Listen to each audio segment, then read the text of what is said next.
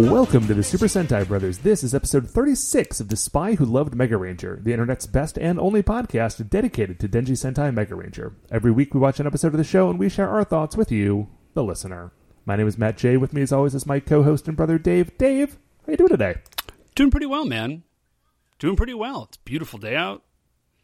Cool. Yeah, gorgeous day out. We, I, th- I think we are. I mean, you know, living in Ohio, you sort of go through these waves where you say this once every couple of weeks, and so I'll have to sort of knock on wood as I say this. But uh, it does seem like we are finally sort of cresting. It does feel well. We're early April. We're early April. We're in. Yeah. We're out like a lamb, Matt. Things are good. Things are good. I Yeah. think. But there was Uh, snow on the again. ground less than a week ago. So hey, Who knows? Uh, but you know what I do know, Dave? I know that today we are watching episode 36 of Denji Sentai Mega Ranger. It is called Fly, the universe's dancing wings of hope.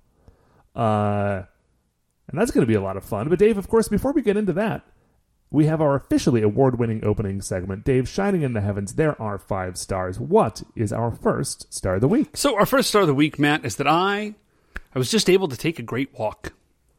Like I took like a two-hour walk with That's the twins. great. Yeah, it is great. So what we do is we take the stroller so that they can kind of walk as much 'cause- as they want. And then when their legs inevitably get tired, because they are only four and a half years old, then I'm just like, all right, well, you guys just hop in the stroller and then, you know, we will. Uh, I, you know, I am honestly a little surprised they still fit in this stroller.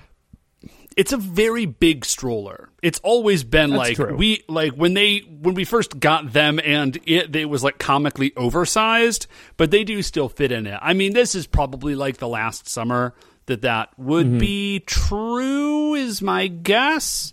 But you know, hey, Well, you know, but next summer they'll be five and a half and probably a little more Yeah. capable of, you know, going on that longer walk without a stroller. Right. Now, the other bonus to this, kind of a bonus, is that my, our favorite bakery is on the route for this walk. Rather, I should say, the route for the walk in some ways centers on our favorite bakery. Sure, that's reasonable. But right now, um, Sugar Bean gets a lot of stomach aches, like a lot, a lot. And her doctor was like, listen, the kind of like easiest thing you can do right now is to just try to do what's not called go to the bakery. well, that probably would help.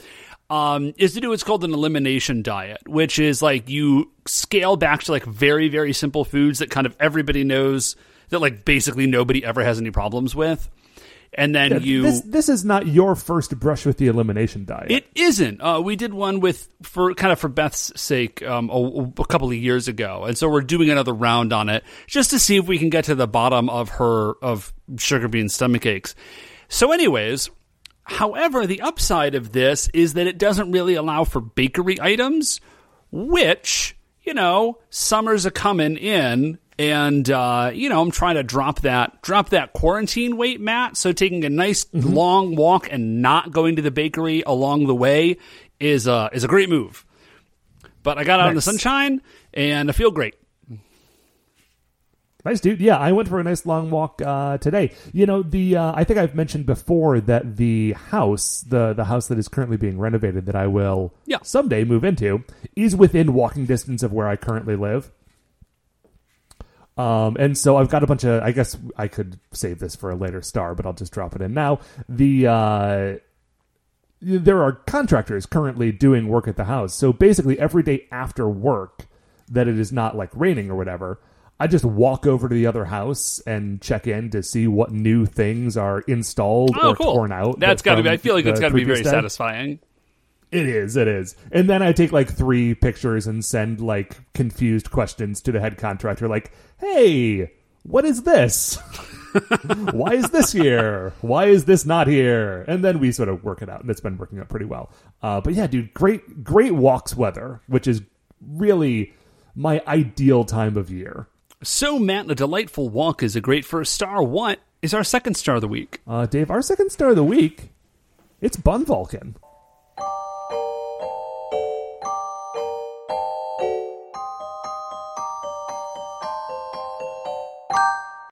Welcome to Bun Vulcan.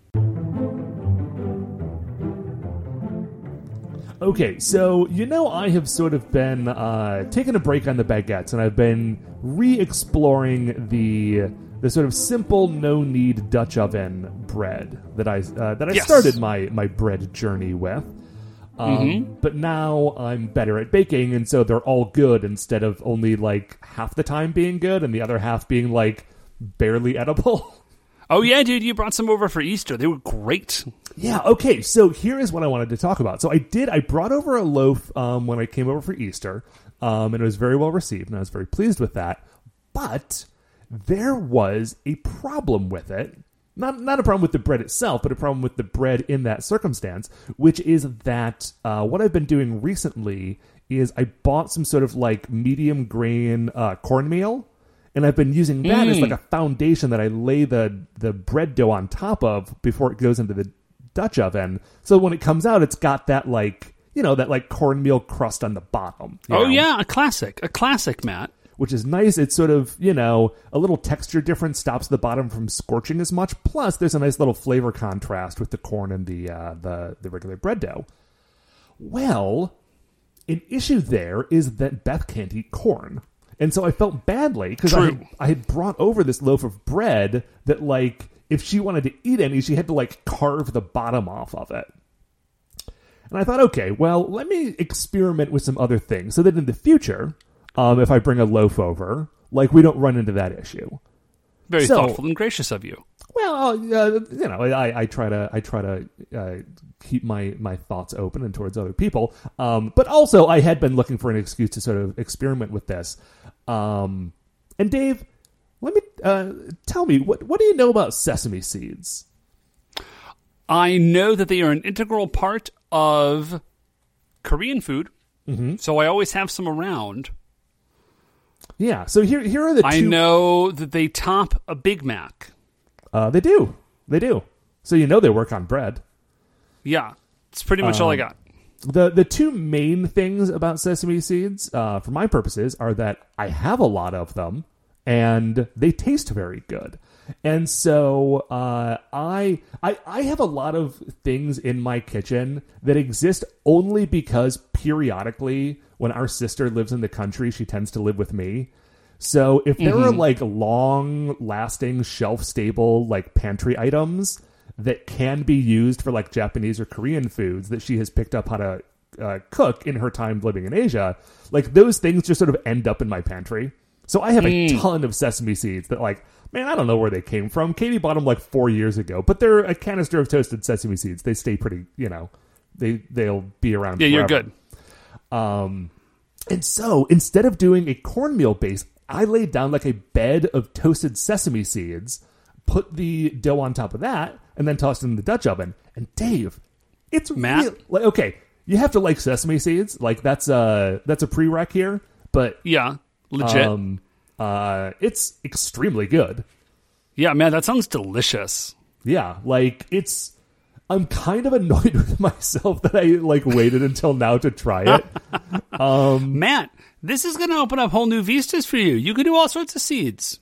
Yeah. I mean, those are the only seeds I have immediately handy, but now that I know it works, like, man, you can you can really go wild with it. I did have a brief thought of like, okay, I love sesame seeds. I love a sesame seed bagel. You know what other kind of bagel I like? And everything bagel. I like an everything bagel. And you know what they sell at Trader Joe's, a store I have not been to in over a calendar year, but I know that it exists. Uh, they sell that shaker of the like everything bagel, like everything but the bagel, like spice mix. Okay, Matt, I'm going to pause this recording for just a sec. I will be right back because I have some important news to share with you. Give me a Okay. mo. Matt, I will have to get this important information to you at a slightly later date. Here's what I was looking for. I have a much larger container of everything bagel seasoning in my cupboard because my wife puts it on so many things that we were going through it at an untenable rate, uh, purchasing it in the quantities that are sold at Trader Joe's. So I just want to let you know that you can purchase it in much larger quantities. And I think if you're going to put it on the bottom of a whole loaf of bread, you're going to want to. Yeah, but just like, you know, okay, but think about it. You've got I mean, I'm, I don't need to tell you everything that's in it, but it's it's a lot of tasty things, and I really am curious as to see how it would stand up to like the heat of a 450 degree Dutch oven, or if it would just become like a scorched mess that would ruin the dough. Um, No, man. I mean, they put it on bagels. That's true. That's very true. Um, anyway, so yeah, that that is my bun Vulcan this week. Um, you know, experiments with sesame seed. Dave, what is our third star of the week? Matt, our third star of the week, it's a house update.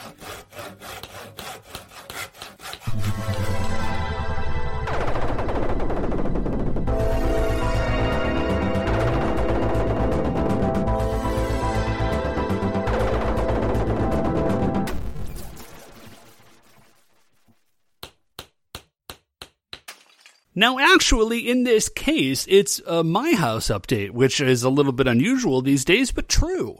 So, I just have gotten like a ton of house stuff done recently, and it feels amazing. I don't have jokes about this, Matt. I'm just sharing it with you because I'm full of joy about it. So, It's here's the first thing. Yeah, I picked up. So mom and dad sold their old house, the house that we grew up in, and so I went and I picked up kind of the last of the stuff. And in in and among that stuff, Matt was a ladder. So a, I was able to finally get up on my roof and clear off all the sticks off the roof of my garage. Oh, nice. So it's clean. Yeah, so that's fantastic. I was just on spring break, so I cleaned out basically my whole basement and my whole garage.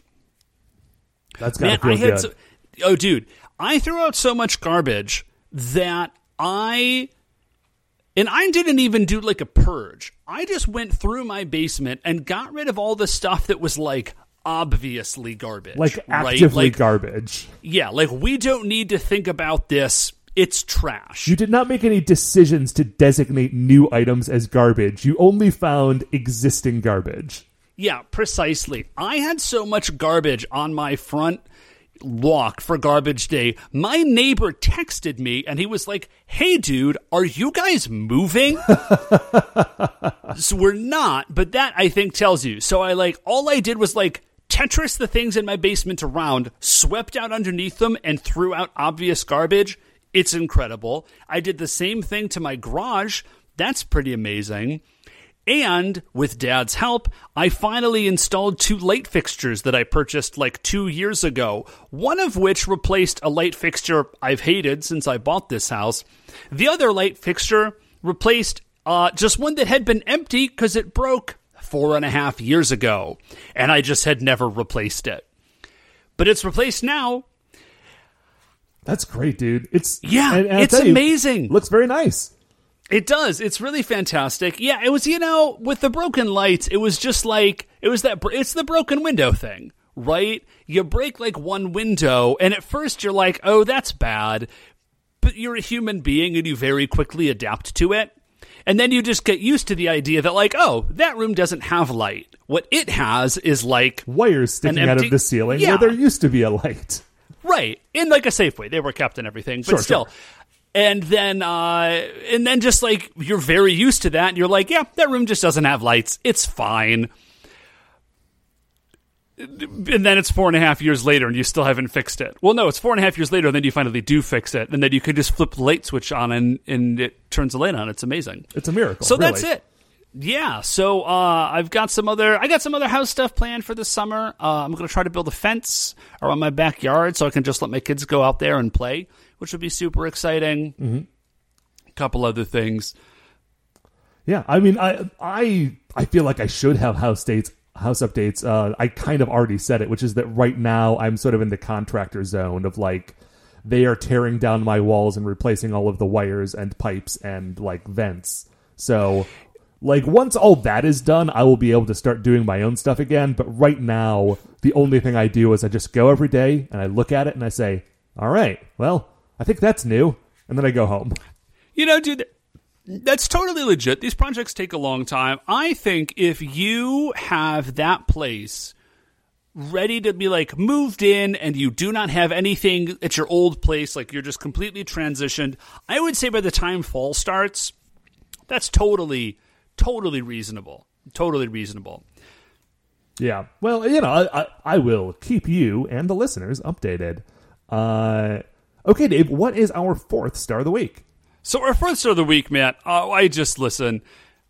Should I even give my standard? I guess I'm about to, anyways. The standard disclaimer that I'm fully aware that like everybody on the internet is talking about this, but half of this show is just us talking about things we like, also. So, Matt, we gotta talk about Falcon Vision. Yes. Falcon Vision, Vision and the Winter Soldier, Falcon and the Winter Soldier. Yeah, I I always I okay. i- Initially, I wrote it down as Falcon Vision, all one word, because I thought that was a funny joke because we had just come off of WandaVision, and at this point, like my phone auto like when I type in F A L C, my phone just autocorrects to Falcon Vision, and that's way easier than typing out Falcon and the Winter Soldier. So I just roll with it.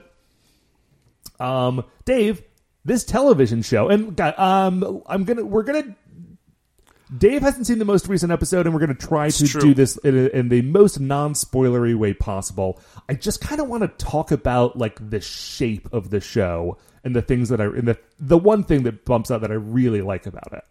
Well, take it away, man. Dave, this show is Mark Gruenwald as hell. Like, have you ever read Mark Gruenwald's run on Captain America? I have read big chunks of it, I mean, it's but very I gotta, long.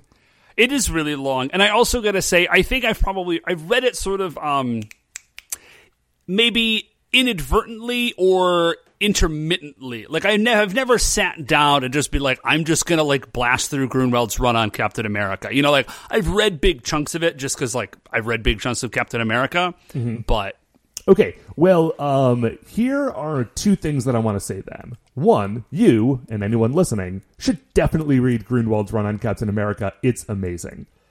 Two, this show is so much like the Gruenwald run. And what I and I mean two things by that. Okay. The first thing is that they very obviously are taking elements from the Gruenwald run and incorporating them into this television show. Like there oh yeah, are well, I mean, yeah, like there are just like characters and storylines that are just like directly lifted, which is, you know, great because if you're going to directly lift something from a Captain America run, it's like you know, that's one of the four probably cap runs that you really want to hit. Mhm. Um but the, Matt, yeah. if I can interrupt for just a moment, if that's the case, are you predicting that we will get werewolves? I mean, listen. Season 2 maybe. I mean, the Gruenwald run goes for a long time. They got to get through a lot of U.S. agent stuff before they get to Cap Wolf. But like, dude, man, they like they have pretty much shown throughout the course of the MCU stuff that like there are no weird rabbit holes that they will not eventually explore. Dude, if only that means I get a werewolf by night movie one of these days. Uh, so the other thing that I really like about the show is that it is not only Gruenwald in content, but it is Gruenwald esque in um, composition. Which is to Okay. say that if you've if you've read the Gruenwald run, and if you haven't, I'll, I'm about to explain it, so don't worry about it. But you definitely should read it anyway. Um, is that the Gruenwald run? It's like you know how a lot of times a comic book story will have like an A story and a B story, right? And like sometimes there'll be a C story. But like generally that's, you know, like it'll follow like the main thing and then there are like sub stories happening in the background. The Gruenwald Captain America run is very much like there is an A story, a B story, a C story, and a D story happening at all times, and they're all kind of treated the exact same way. Like there are whole issues where the A like whole like multi-issue like arcs where the A story does not show up. Like there's a whole bit like shortly after John Walker is introduced in the comics that Steve Rogers just isn't around for a while. And it's not like forever, but it's a couple of issues. And what I really like about this show is that, like, you know, the name of the show is Falcon and the Winter Soldier. So obviously it's focused on at least two characters. Right. But what it does very well is it sort of mimics that Gruenwald cap run like sensibility where it's just like, yeah, here's 20 minutes where we're going to follow this guy. And he's doing stuff that seems completely unrelated. It might actually be completely unrelated to the other thing we're about to spend 20 minutes on. But eventually. it's not. Yeah, but like you know, eventually it all sort of comes together, and you know, it's it's just very good. It's a good television show, and I like it a lot. It's very different from WandaVision. I mean, WandaVision was such like a specific vibe. Um, you, you know, you you really wouldn't expect any show to be like it um, in any huge way, but what what I I just really like how successful it is in a mimicking that particular great Captain America run, but also like in the way that WandaVision really highlighted the cool things about those characters and took advantage of them to tell a story that suited them. This show is doing the same way. Like it's totally different, but it like is equally successful, I think, in what it is trying to do. Yeah, no, I think that I think you're absolutely nailing it. Now there is some other stuff. Mm, I don't think we can really talk about that stuff without doing anything spoilery. No, there is one moment that I wanted to talk about very briefly from the show. Okay. which is you know when the new Captain America is debuted. Yes. And the moment itself is, as a piece of television, is fine. And, The and thing this is like in the trailer for the show. So this is yeah, not a spoiler. everybody knew this happening. And so the thing that I really loved is watching the certain sectors of the internet kind of collectively lose their mind in like righteous indignation. Like, how dare you give us this person and give him the shield and tell us that this is the new Captain America. Like how how could you? How dare you? And I did like I never have these moments. I like virtually never have virtually. I virtually never have these moments with the interaction of the MCU. But I did have that like read a book, you filthy casual kind of moment. Like right. It's like, yeah. like, well, yeah, that's the point. You've been worked. Like, like guys everybody everybody knows this is a character with a long history uh there's there's very basic research involved here so i did have that was a that was a funny moment but so far you know i'm very looking much You know what I really liked about the scene in which he was introduced? Because he's introduced, and again, like this is in the trailer. There's like he comes out to, on like a football field, and there's a marching band playing a song, and he hops on stage, and it's like, yes, here he is, right? Um, I guess that's not how he's introduced. Introduced, but like that's you know a Yeah, big that's, uh, scene right. in like the third episode or second episode. Um, now here's the thing: I had like because as I've been talking about recently, I've been rewatching a bunch of the old MCU movies. Mm-hmm. I had just rewatched Captain America: The First Avenger.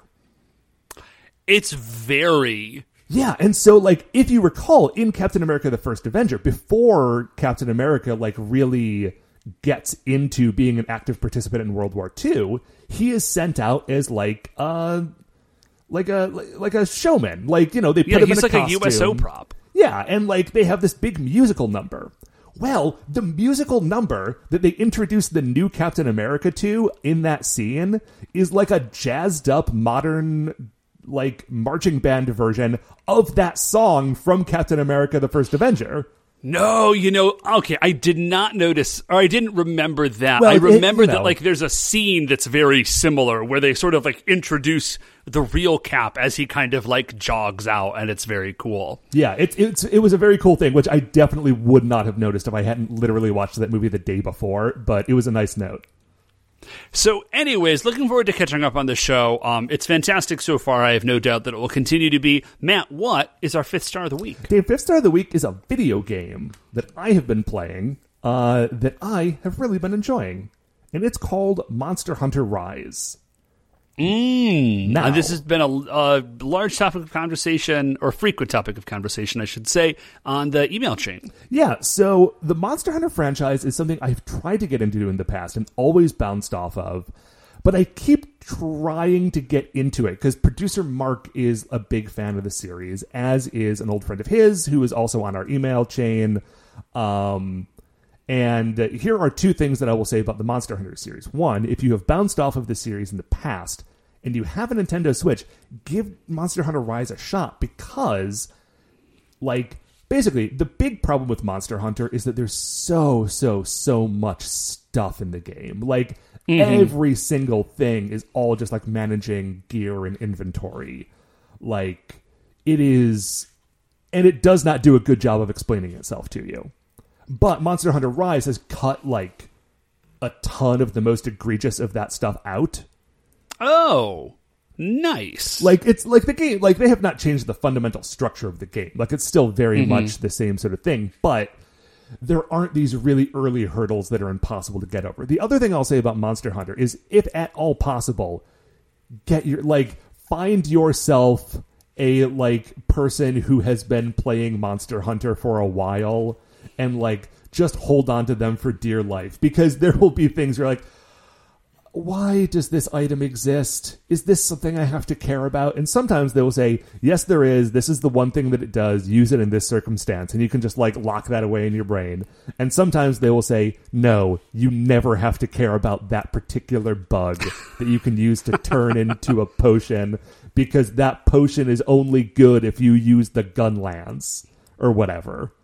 Um, the gun lance doesn't use potions, but you know, like there's yeah, like whatever it is.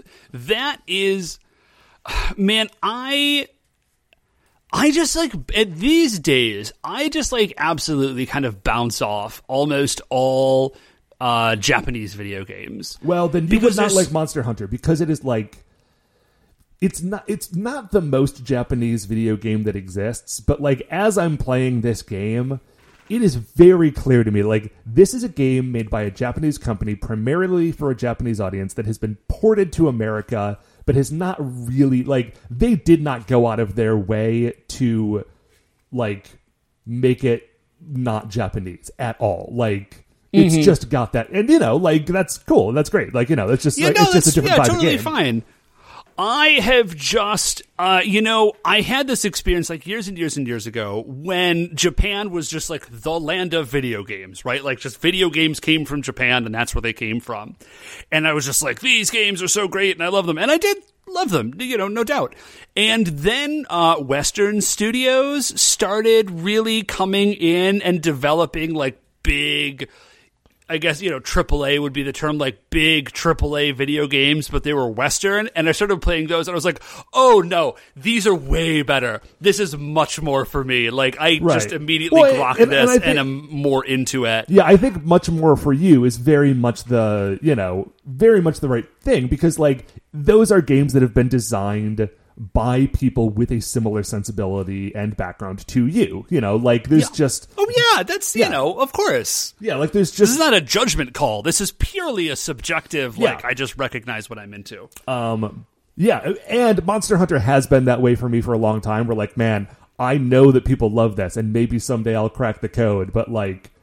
It's not this one, and this is like the third Monster Hunter game I've tried, and finally, like, I've I've picked a favorite weapon. I have like gotten into a groove of like playing it with friends, which is really the best way to play it.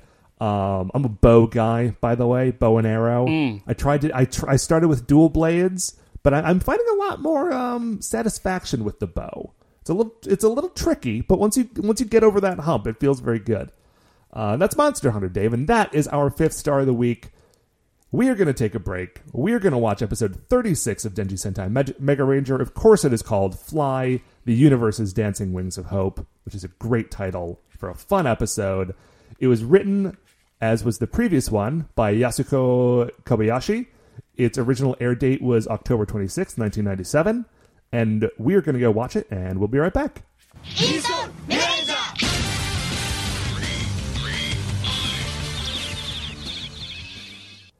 Okay, welcome back. Uh, Dave, episode 36. It's a good one. It's a real good one. It is a real good one. Man, I do want to know, I really appreciate that you said, of course it's called whatever the title was, as though. I mean, what else could it be called, Dave? What else? Just what else could it be called? There's tru- truly no other option for this thing to be called other than what it is. So, we open up in the Digital Research Club. There's a radio, or there's like a boombox with uh, some fanfare going. And then a hand reaches over and, and turns it off. And we see that it's Hayakawa. And he applauds the fanfare that he himself has brought. Yes, this is his. I- he, he he brought the boombox from home with his own tape or CD. And he played this fanfare for himself and then applauded to let the other Rangers know that they should also be applauding him Yusaku Hayakawa. Right. Well, he's making a big presentation. he is about to show them his new secret project, which he promised at the end of the previous episode he did not have.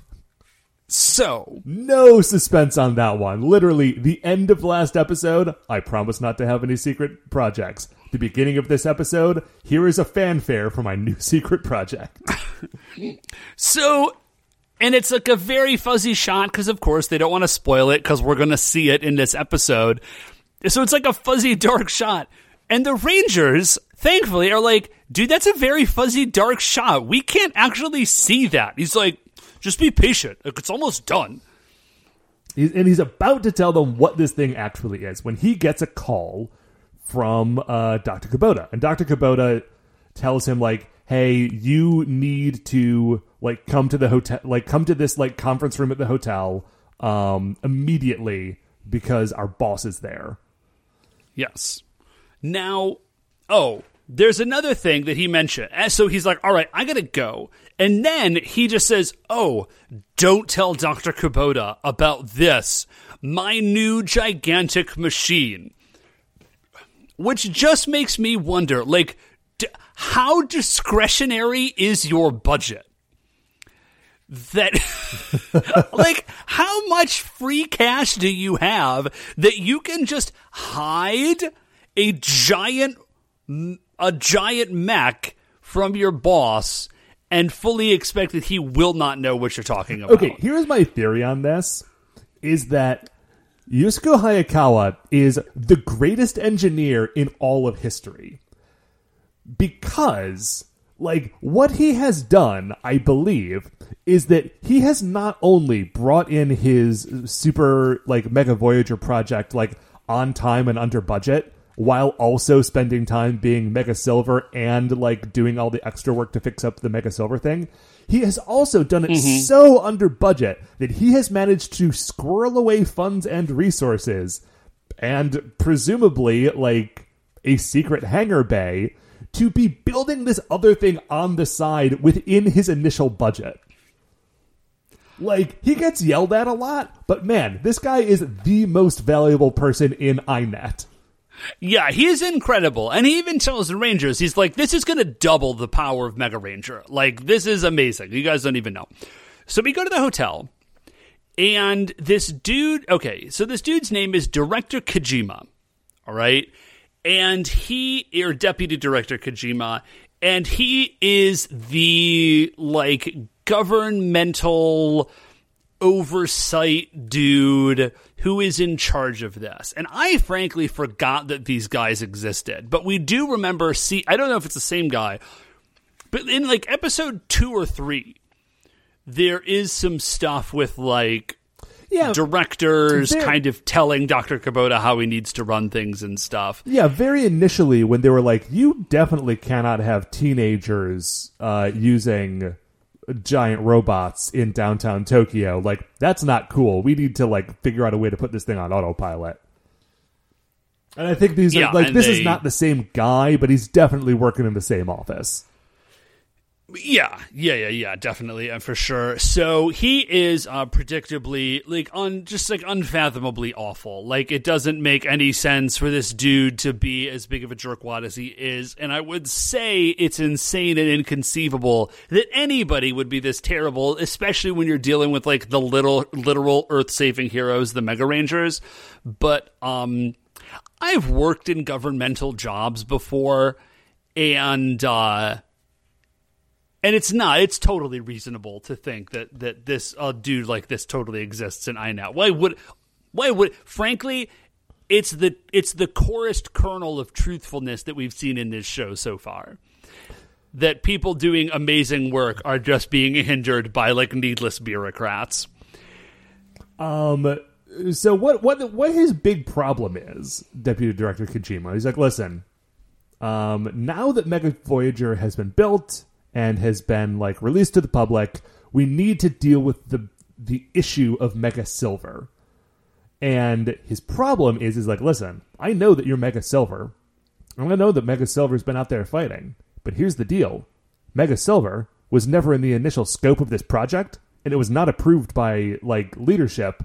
And like the the Mega Rangers that are supposed to exist are the five Mega Rangers.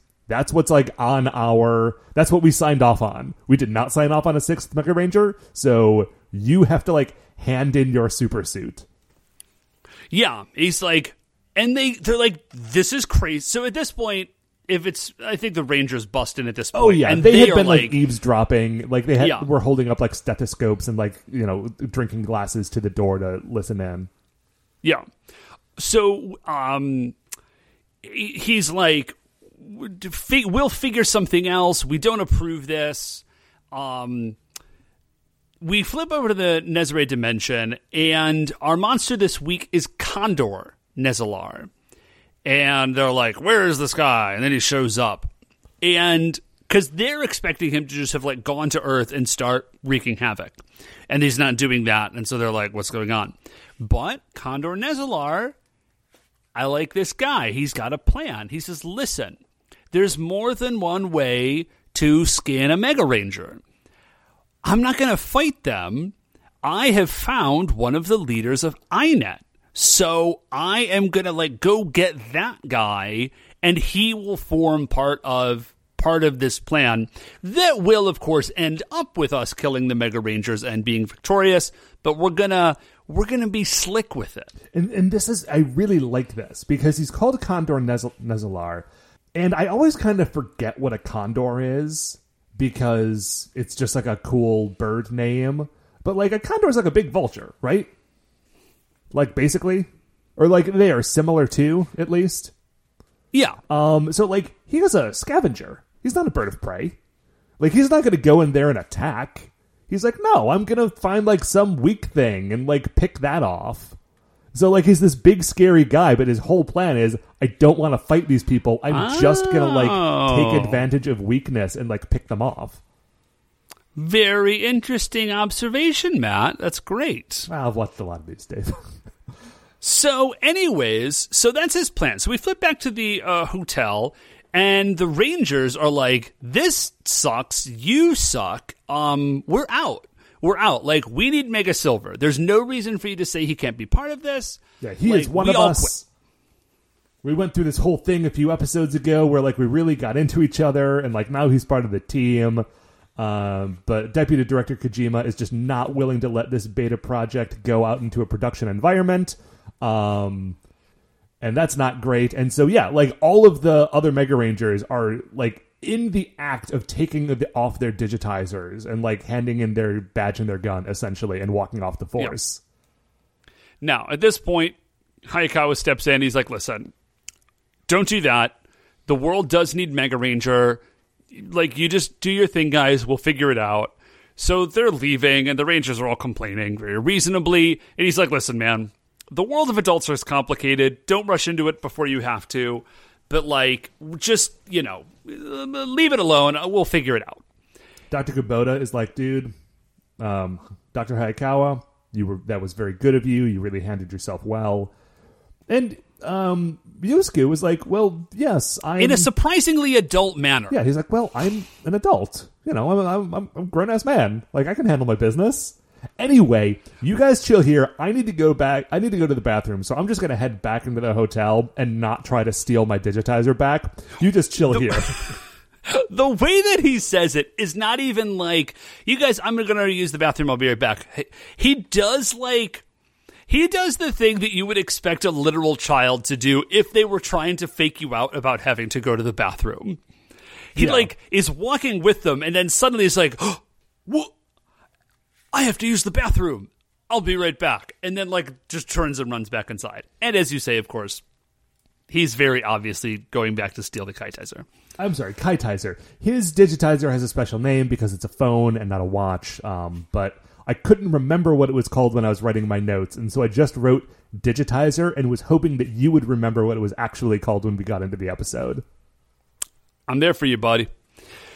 So, anyways, uh, he is like sort of sneaking around and trying to follow them. He can't quite get to them till they get outside. But as soon as they get outside, Condor, Condor Nezalar. Is there, yeah, waiting to attack Kojima. He attacks. The Rangers go in. Uh, they do manage to save Kojima, but in so doing, they leave Hayakawa vulnerable, and then Hayakawa is the one who ends up getting stolen by Condor Nezalar. Which is not great. I mean, for him. I mean, for anybody, really. But uh, I mean, I guess it's good for Condor Nezalar. He's having. Eh, honestly, it's not even super great for Condor Nezalar because that's not what he was going for.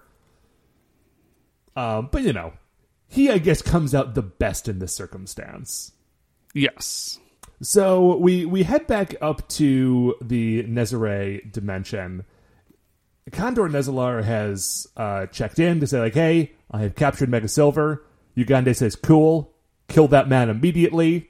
Uh, but Condor Nezalar says like, "Listen, although I would love to, obviously, hated foe and all, um, I I am holding out for bigger prey. Like I'm going to use this to have them bring out their giant robots. Then we're going to destroy the robots, and then once they're vulnerable, we can just destroy the world, and it'll be easy peasy. Killer plan. Killer plan. So they we go back to Earth. There's a broadcast takeover. Condor Nezalar is like, "Hey, jerks, I've got your boy. Bring Mega Voyager." And they're about to say like, you know, like, yes, obviously we have to go. The Rangers do. And then Kojima, in a truly astonishing degree of of jerkness, says, "No, no, no, don't do that. Mega Voyager is more than important than Hayakawa. Like we need Hi- Mega Voyager to defeat the Nezalar. We don't actually need Hayakawa, despite the fact that Hayakawa is the dude." I think he even says, "Now that we have Mega Voyager, we don't need him anymore." Right. So he's like, we'll just assign someone else to be Mega Silver. Right. Like if, if Mega Silver is the thing that you need, like that's fine. We took his magic cell phone. We could just hand it to somebody else. Yeah. Uh, Deputy Director Kojima clearly has not seen the first episodes of Falcon and the Winter Soldier.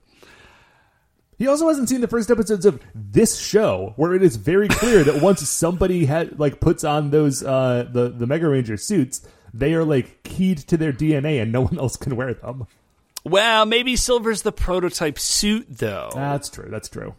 Could be. Anyways, also, it actually, it totally could be, and he just would not know because it's not his job to be useful. It's his job to be a bureaucrat. Anyways, so the Rangers are just like, F this, we're out. Like, we're going anyways. So they run, and Kojima orders the base sealed so they can't get out. Yeah, so they're escaping the facility. They get past one of like the blast doors, and then they get trapped behind a different one. And Kojima gets on the loudspeaker and is like, "Dudes, you like we need Mega Voyager. You can't just go hand it over. Like you need to stay here." And they all look at each other like, "Well, we do need Mega Voyager. That's very important." And they're like, "Yes." It's like, "Well, you know what we have to do then, right?" Yes. And then they all henshin and use their laser guns to shoot down the doors of the space station and escape and go to Earth. And it's very good. It, uh, Dude, it's, it is, It's a great um, moment. Yeah, I man, it's that classic moment, right, where it's just like, no, we're gonna do the thing anyways, and then they do it. So they run down, and they absolutely steal Mega Voyager, and they just go down to save um, Mega Silver. So I do want to say, I feel like Condor Nezalar has a real flaw in his plan. And the flaw in his plan is this is he says, You guys come over here in your Nezare killing robot to where I am, but don't like drop it off someplace and then leave and then I'll come get it. Like, you bring your me killing robot To me. to me and you but you pilot it like you be in it while it's by me and then just bring it over to me the thing it is specifically designed to kill no, he does have a little bit of a plan here because he has Mega. I mean, he's not Mega Silver in the moment. He is uh, Dr. Yusuke Hayakawa. Um, he is all like chained up to a machine. And he says, Listen, uh, you stand there. I'm going to wrap you up in chains. And I'm going to get real big and I'm going to punch you. And if you resist, your friend will die. And so they're like, Well, uh, we don't want him to die. So I guess we'll just let this big guy punch us. This happens for two seconds. And then they break out of the chains and start fighting back. Now, here is what is very cool. Mega Voyager sort of grapples Condor Nezalar, right? Yes. And Condor Nezalar says, "Hey, no fair. You said you wouldn't." Um, and they're like, "Well, we've also got a, a secret plan, which is that we have activated the self-destruct function on Mega Voyager, and if you try to fight back against us now, Mega Voyager will explode and take you with it." Which is not great for Condor Nezalar. I mean, you know, like Ugande doesn't care about Condor Right. Nezalar. Like he would be fine with Condor Nezalar blowing up right now. That would be a move he is willing to do. But Condor Nezalar himself not into this plan. Right. Now he does say like he's at least astute enough to be like, "Yeah, but but you'll die too." And the Rangers don't say anything, but they do employ the clever tactic of this isn't our real body that's become giant, like we're just five people inside of a giant robot, and only one of us needs to stay here. Right. So they just leave Miku behind to like man the cockpit. The other four go down to free Yusuke. Now, unfortunately, there are like Kunekune and Ugande's there and Shibolina is there. So like there's a fight to get him free. Yeah. Now, the fight is fairly generalized, but there's one, just Matt, one beautiful moment that I do want to highlight. Oh, I think I know the one you're going to fight. say. Yeah, and it's this. Shivalina goes. this is that periodic joke they throw in for like the parents that are watching this show with their kids. Because Shivalina rolls over, and uh, if, if you don't remember, she just basically is wearing like a very short skirt and like action action underwear underneath that, right? And so she whirls over and she's like standing over Hayakawa as he's lying down. And she goes, It's a shame. You actually look pretty good from up here. And then he just looks up at her and is just like, View's pretty good down from down here, too. Anyway, she is about to kill him when suddenly the Digitank arrives. Hey, did you forget about the Digitank? I did. It's a tank Oh, that yeah. they have, which is digital in some way, I guess. Right. Now, I did, okay, I did have a moment, Matt. This is a very good version of this. It is not the best possible version of this because there was a brief moment uh, when all of the earlier fracas was occurring where Dr. Kubota clearly has like run off with the Kaitizer out from under Kojima's nose. Yes. Now, what I thought, Matt, what I thought was going Oh. to happen was that Dr. Kubota was briefly going to become Mega Silver. It would be incredible. and I was really, uh, Matt, I was so convinced this was happening. I was debating with myself. I was like, ooh, I wonder if they're going to use the same suit actor and it's going to like transform Dr. Kubota into like a svelte superhero or if we are going to get like a Dr. Kubota shaped Mega Silver. I really was split as to which version, but I was totally convinced this was going to happen. So the version that we get is very good, which is Dr. Kubota shows up in their armored personnel carrier with the Kaitizer for Hayakawa. yeah. But I think you can understand why I'm at least slightly disappointed. yeah, that makes total sense. Um, but it is still very good because he like listen. It's always good when Doctor Kubota like puts himself into an action sequence. Like that's never been bad, right? Right. And he throws the Kaitizer to uh, Yusuke, who transforms into Mega Silver, and now, like, now it is on. He pulls out his sword. Ugande, what? What? Ugande's sword has a cool name, and I don't recall immediately what it is. But it's got like a bunch of buttons on it, like Xbox buttons. Oh, it's like the dark dark riser or something like that. It's something like that. I feel it's got like a three word name. I should uh well, whatever. It's a cool sword. He like hits the Y button on it and it does a move called the Dark Sa- or the Dark Blade, which is just like an energy beam, which uh Mega Silver uses his own sword to just deflect into the sky, which is extremely It's a great good. move, Mega Silver. Uh, they Yusuke and uh, Ugande, which it gets very confusing in my notes at this point because I realize that I abbreviate both of them with just the letter Y. um, which is not great when they are in a scene together. Uh, they're fighting. Um, Mega Silver does like a cool feint move where uh, clearly he has tricked Ugande into forgetting that his sword is also a gun. Yeah. Uh, and then he uses that gun and he shoots Ugande with it, and it's a cool moment. He pulls out his finishing move, the Blazer Impact, and uh, Ugande and Shibolina both flee. Yeah, so now, totally so legit. now we're just dealing with Condor Nezalar. Yeah. So he calls up and he's like, okay, Miku, like everything's cool now. And then the Condor Nezalar's like, wait, what about the self destruct? And he's like, oh, there's not actually a self destruct. Like, we lied to you. And it's like, Hayek- why would you reveal that? Hayakawa? They like they absolutely believed that this was a real thing. This was like a little this was a trick you had in your pocket. You just absolutely blew it. But But he yeah. says, This is great. Or so they start fighting Condor Nezalar again, and they're having trouble with him because he can fly. And mm, Hayakawa's like, Actually, to be honest, I kind of don't mind that this is happening. This is a great chance to try out my new machine. And Kubota says, Yep, you just go do it. I'll cover for you. Don't worry about it. Okay, here's the great thing. Here's the great thing. He doesn't say this is a great opportunity for me to try out my machine. Dr. Kubota turns to him and says, Why aren't you trying out Oh, your new that's machine yet? Like your new right. secret machine. And Mega Silver's like, um, uh, what? What, what, what are you talking about, man? And Dr. Kubota's like, listen, I know you. You obviously have another machine hidden somewhere. Just get it. This is the best part. He doesn't actually know for sure it exists. He's just like, it's you obviously did this. And he did, of course.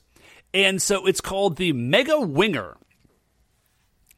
And it is a it basically looks like a jazzed up space shuttle, but then it also has like if like a jazzed up space shuttle was built on like a semi rig. Yeah, with like tank treads, maybe? I think it's just wheels, but it's something going on. So it's obviously going to turn into like some sort of carrier bot later because as of right now, there's no reason for it to have wheels. Mm-hmm. But he definitely made himself the coolest looking robot. That's for sure. It's very good because it's Yeah. a big it's a big spaceship that turns into a big guy, and that big guy has like wings and guns on it and like a cool visor. It's a very it's a good robot. We went from Yeah, it's- this show went from having one robot that wasn't even like five robots coming together. It was just one spaceship that became one robot. And then we got five different robots that became another robot. Oh, and also uh, Delta Mega. Like we started Oh, yeah. so low on the number of robots, and at this point, we are getting like we are getting pretty high up there, which is great. Yeah, no, it's. I mean, that's one of the biggest reasons I'm at the show, right? So, anyways, uh, he says, "Check this out, guys." So they do a little bit of stuff, and then he says, "Check this out, Mega Voyager," and like the wings part like breaks off and like attaches to Mega Voyager, and Mega Mega Voyager can fly now. I. I was like very sure that Mega Voyager could already fly. You know, okay, because it flies to Earth from the moon. But maybe it's one of those things like it has rocket thrusters that could get it like through space, but it doesn't have anything that allows it to like maneuver within atmosphere. That's my no prize on this. Uh, no, I think that makes total sense. I can dig that. I can dig that. So they get the wings and they are able to just like fly around and they have a new attack. It's called Winger Spartan and it's just like a big blast while they have, wi- it's like Voyager Spartan, but they have wings now. Yeah, it's the exact same move, but now they're flying. And, uh, the wings look very, very good on Mega Voyager. And that's that. It's cool. They kill the monster. It cuts to um, the staff, like all of the INET staff who's been watching the fight happening. They all, app- well, okay, everybody but the boss applauds because Kojima is terrible, but everybody else is thrilled.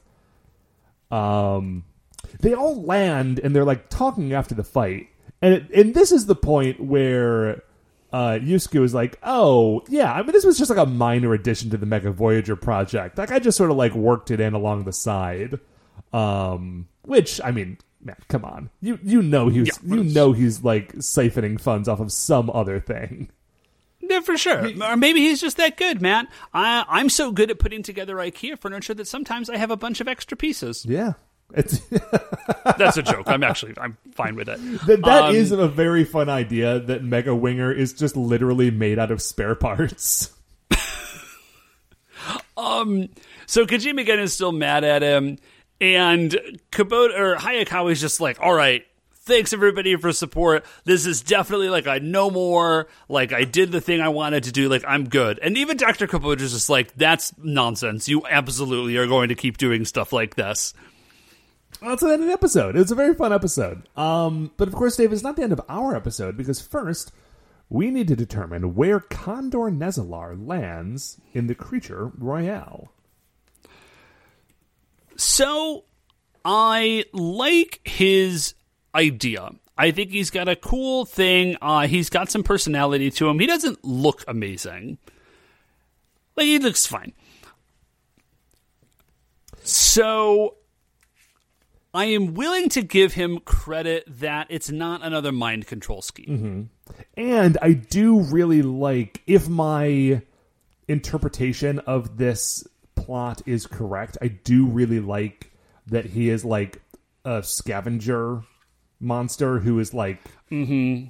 acting appropriately to his animal type. That's cool for me. Yeah, I think that is very cool. Not since Antlion Nezare have I been so pleasantly surprised by the way that a uh, a monster scheme has lined up with its animal type. No, he's not as cool as Antlion Nezare because Antlion Nezare is our second highest um, uh, Nezare beast. Mm-hmm. Second only to Neo Bat Nezare because Bat Nezare really is very good. Yeah, Neo Neo Bat Nezare is super duper cool. But where are you, where are you thinking for the Condor? Okay, he's no Pig Nezare. Well, no, he he doesn't have his own theme song about uh, selling diet crepes. Although, actually, speaking of theme songs, uh, Mega Winger does have its own theme song. Oh yeah, it's very good. Um, I think I would put him just below B Nezare, but above Toad Nezare. I think that's where I'm at. Okay, uh, I'm open to that. Do you have a particular reason why, or is that just sort of a gut feeling? It's sort of a gut feeling. Um, I really liked B. B Nezare had the one of the best mind control plans, and I really liked that. And uh, Psycho Lion Nezlar had this whole weird thing with like teleport beacons and uh, and all sorts of stuff. And Psycho Lion Nezlar looked like way cooler than than Condor Nezlar. Okay, yeah, um, I, I am comfortable with that. If we want to put him at the new number seven between B Nezare and Toad Nezare. There he is. Cool. And then that, Dave, is going to do it for another episode of The Spy Who Loved Mega Ranger. Before we finish up here, I'd like to remind you all that you can email the show at Super Sentai Brothers at gmail.com. If you want to get any updates on future episodes or check out the things that we are talking about on Twitter, we are at Super Sentai Bros. If you like the show, please remember that shining in the iTunes review section, there are five stars. If you want to give us a rating or a review on there, that would be swell of you.